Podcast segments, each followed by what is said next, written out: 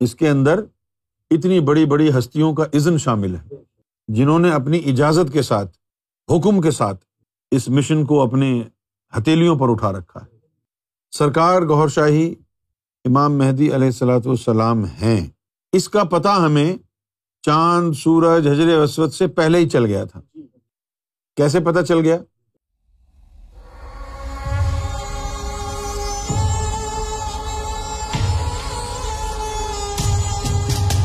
اب پوچھنا یہ ہے کہ کیا امام مہدی کو پہچان کے ان کا ساتھ لوگ نہیں دیں گے؟ کیا یہ مسلمان نہیں ہے ان کی ذمہ داری نہیں ہے کہ یہ امام مہدی کو ڈھونڈیں اور تلاش کریں؟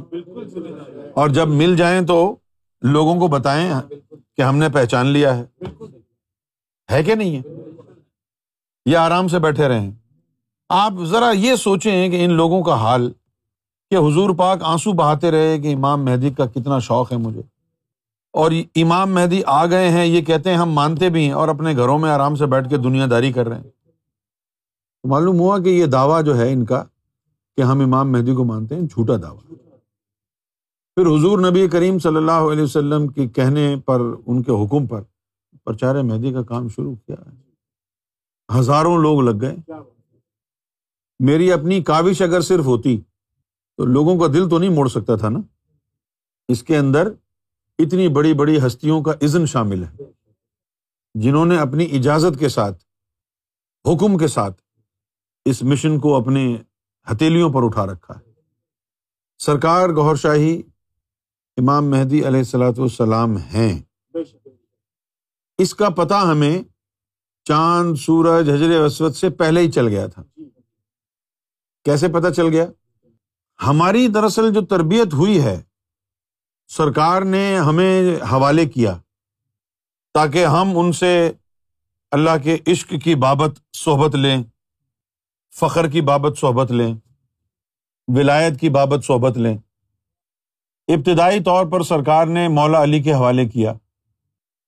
انہوں نے تربیت فرمائی۔ پھر سلطان حقباہو کے پاس آنا جانا ہوا۔ ان کی تشریف آوری ہوتی ہوئی۔ ابو بکر شبلی رحمۃ اللہ علیہ سے تعلیم بھی حاصل کی۔ سیدنا غوث اعظم رضی اللہ تعالیٰ عنہ۔ نظام الدین اولیا خواجہ غریب النواز۔ یہ وہ ہستیاں ہیں کہ جن کے ساتھ بڑی ہی فریکوینٹ ملاقات رہی۔ اور ان کی صحبت اور ان کی ملاقات میں یہ بات جو ہے وہ دل میں گھر کر گئی۔ ان کے سمجھانے اور بتانے پر کہ سرکار گور شاہی امام مہدی اس وقت چاند، سورج، حجر، اسود کی تو بات نہیں تھی۔ جب ہمارا ایمان کامل ہو گیا تھا سرکار کے مرتبہ مہدی پر۔ نہ چاند میں کی کہانی تھی، نہ حجر اسود کی تھی۔ تو ان ہستیوں کو پہلے سے معلوم تھا۔ اچھا اب یہ کہیں کہ بھائی میں اپنے بلبوتے پر کہہ رہا ہوں۔ میں اپنے بلبوتے پر اتنی بڑی بات کیسے کہہ سکتا ہوں؟ کہ جی میں نے پہچانا ہے۔ اپنے بلبوتے پر نہیں۔ یہ جو اتنی بڑی بڑی ہستیوں نے جو تعلیم و تربیت دی ہے، انہوں نے جو سمجھایا، انہوں نے جو بتایا ہے، اس سے دل اور ذہن جو ہے، وہ مائل ہوا، راغب ہوا اور یعنی ایمان لایا سرکار گور شاہی کے مرتبہ مہدی پر۔ اور پھر نائنٹین نائنٹی فور میں چاند پر جو تصویر کا راز ہے، وہ افشاں ہو گیا۔ اس کے بعد پھر ہمارے پاس توجیحات اور ریزنز آ گئی کہ اب لوگوں کو کیا بتانا ہے۔ ہمیں تو یقین پہلے ہی تھا۔ ہمیں تو معلوم تھا یقین کو تو گولی مارے۔ معلوم تھا ہم کو۔ تو کھلے عام معلوم تھا۔ اب یہ جب آ گئے چاند سورج حجر اسود تو ہمارے پاس آ گئی یہ کارتوس آ گیا۔ جی اب لوگوں کو جو ہے بتانا کہ دیکھو جی اللہ کی نشانی پھر آپ لوگوں کے لیے یہ ایک مدد ہو گئی۔ ہر آدمی کو تو یہ پرولیج حاصل نہیں ہے نا کہ نبیوں کی بارگاہ تک اس کی رسائی ہو۔ فقیروں کی بارگاہ تک باطنی محفل میں اس کی رسائی ہو۔ ہر آدمی کے لیے تو یہ پرولیج نہیں ہے۔ پھر جو ہماری پاس اٹھنے بیٹھنے لگے ہماری باتیں سننے لگے ہم نے ان کو پھر قائل کرنا شروع کیا۔ ہم نے لوگوں کو کہا سرکار کا جو تصرف ہے لا انتہا ہے۔ لوگوں کے خوابوں میں جا جا کے سرکار نے ان کو مالا مال کر دیا، ان کے سینے منور کر دیے۔ لوگ پھر خود بخود سمجھنے لگے ہاں ایسا تو پہلے کبھی ہوا ہی نہیں۔ جن لوگوں میں یہ صلاحیت نہیں ہے کہ وہ امام مہدی کو پہچانے، امام مہدی خود ان کے خوابوں میں آ رہے ہیں، اب کیسے چھٹلائیں گے؟ اب تو نہیں چھٹلا سکتے نا بھائی۔ ہمارے ساتھ بھی یہی ہوا۔ جو پہلا نقطہ تھا، جس نقطے سے جو ہے نا وہ چونکا میں وہ سلطان حق باہو نے مجھے کہا، سب سے پہلے۔ میں بیٹھا ہوا تھا تو سلطان صاحب آئے، تشریف لائے۔ اچھا میں یہ بتا دوں آپ کو کہ میں تو بہت، میری عمر چھوٹی تھی جب میں سرکار سے وابستہ ہوا۔ اور میری نالج دین کے بارے میں زیرو تھی۔ مجھے کچھ نہیں پتا تھا۔ مجھے یہ بھی نہیں پتا تھا کہ ولی کیا ہوتا ہے۔ کچھ نہیں پتا تھا۔ اس لیے جب میرے سامنے سلطان صاحب، لال شباز قلندر اور اس طرح کے جب یہ لوگ آتے تو مجھے کوئی وہ جو ہے نا میرے لیے اچھمبے کی بات نہیں تھی، یا میں نے اس کو یعنی ہائپ اپ نہیں کیا اپنے اوپر، تاری نہیں کیا کہ میں یہ سمجھا روحانیت میں یہی ہوتا ہوگا۔ کہ آج یہ آ گیا، کل وہ آ گیا، کل یہ آ گیا۔ اور بہت سارے واقعات تو ایسے ہیں جن کا آج تک مجھے ادراک نہیں ہوا کہ وہ ظاہری میں تھے یا باطنی میں واقعات تھے۔ تو سلطان باہو جو ہے میں تو اپنے والد صاحب کی دکان پہ بیٹھا ہوتا تھا۔ دوپہر کا وقت جو ہے نا وہ خالی ہوتا تھا۔ بارہ، ساڑھے بارہ، ایک بجے والد صاحب سونے کے لیے چلے جاتے تھے۔ تو وہ دکان دن میں تین گھنٹے کے لیے بند کرتے تھے، سونے کا وقت ہوتا تھا۔ تو میں ان کو کہتا تھا، میں بیٹھ جاتا ہوں، آپ سو جائیں۔ وہ گھر جا کے سو جاتے تھے۔ وہ تین گھنٹے میں بیٹھا رہتا تھا، مکھیاں مارتا رہتا تھا۔ دوپہر کا وقت ہوتا تو کوئی آتا تو تھا نہیں۔ اب وہ جو تین گھنٹے ہوتے تھے، اس میں میں دیکھتا تھا کہ کبھی یہ آ گیا، کبھی وہ آ گیا۔ کسٹمر تو کوئی نہیں آتے تھے، سلطان اقباؤ آیا تھے وہ آ گئے، وہ آ گئے۔ انہوں نے آ کر سلطان اقباؤ نے مجھے کہا کہ تمہیں معلوم ہے یونس دنیا میں اس وقت جو درود پڑا جاتا ہے، وہ تمہارے مرشد کے وجود مبارک کی برکت سے ہے۔ تو میں نے ان کو کہا کہ اس کا کیا مطلب ہے؟ انہوں نے کہا کہ سمجھ میں آ جائے۔ لیکن میرے ذہن میں یہ ہو گیا کہ سرکار کے وجود کی وجہ سے درود پڑا جا رہا تو جب بھی درود السلام کی آواز آتی تو مجھے سرکار کا خیال آتا۔ جب بھی کوئی درود پڑتا جب بھی حضور کا نام لکھا نظر آتا تو مجھے سرکار کا خیال آتا کہ سرکار کی وجہ سے ہو رہا ہے۔ پھر محبت میں وارفتگی سکھانے کے لیے سرکار نے ابو بکر شبلی رحمۃ اللہ علیہ کی ڈیوٹی لگائی۔ تم اس کو عشق کی وارفتگی سکھاؤ۔ تو وہ آتے تھے۔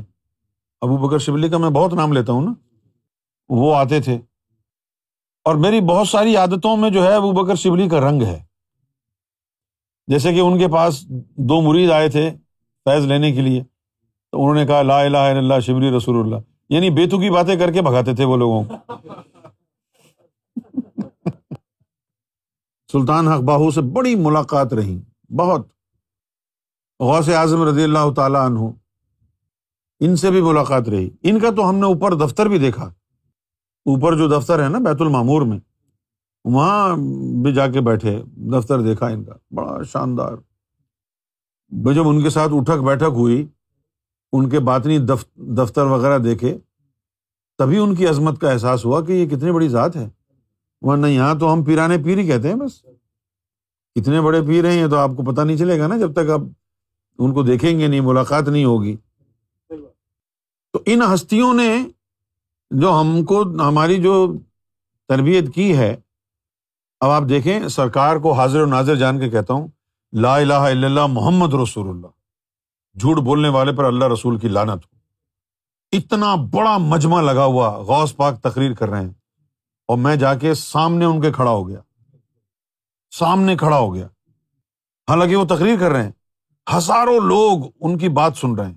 باطن میں ہزاروں لوگ بیٹھے ہیں۔ ان کا واس جاری ہے، میں ان کے سامنے کھڑا ہو گیا۔ اب وہ خاموش ہو گئے۔ غصہ نہیں کیا انہوں نے۔ اور مجھے جو ہے نا، بڑی نرمی سے پوچھتے ہیں، خیر ہے سب؟ کیا ہوا؟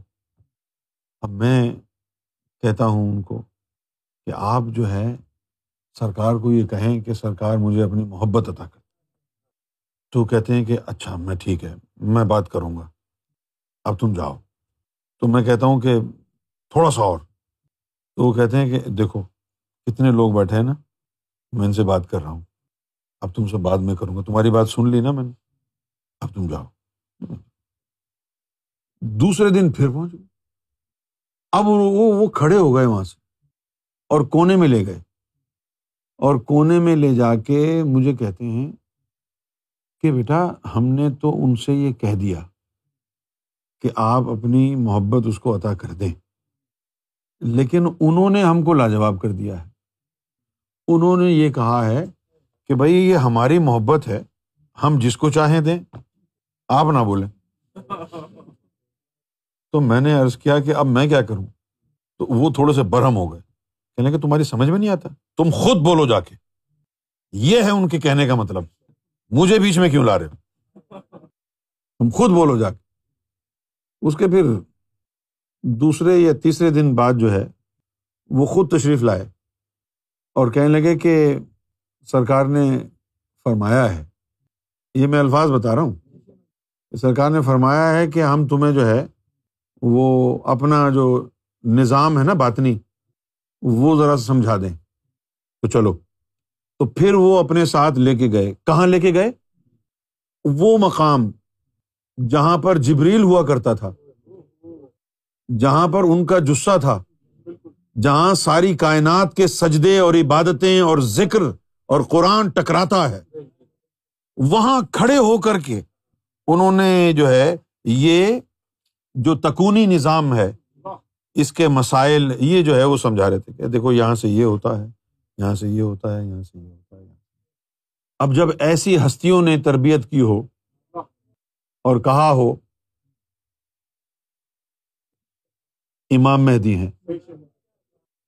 ہم ان کو کہیں کہ یہ چیز دے دیں اور وہ کہیں کہ ہماری اتنی حدود ہیں، اس سے آگے ہم نہیں، اس سے آگے وہ دیں گے۔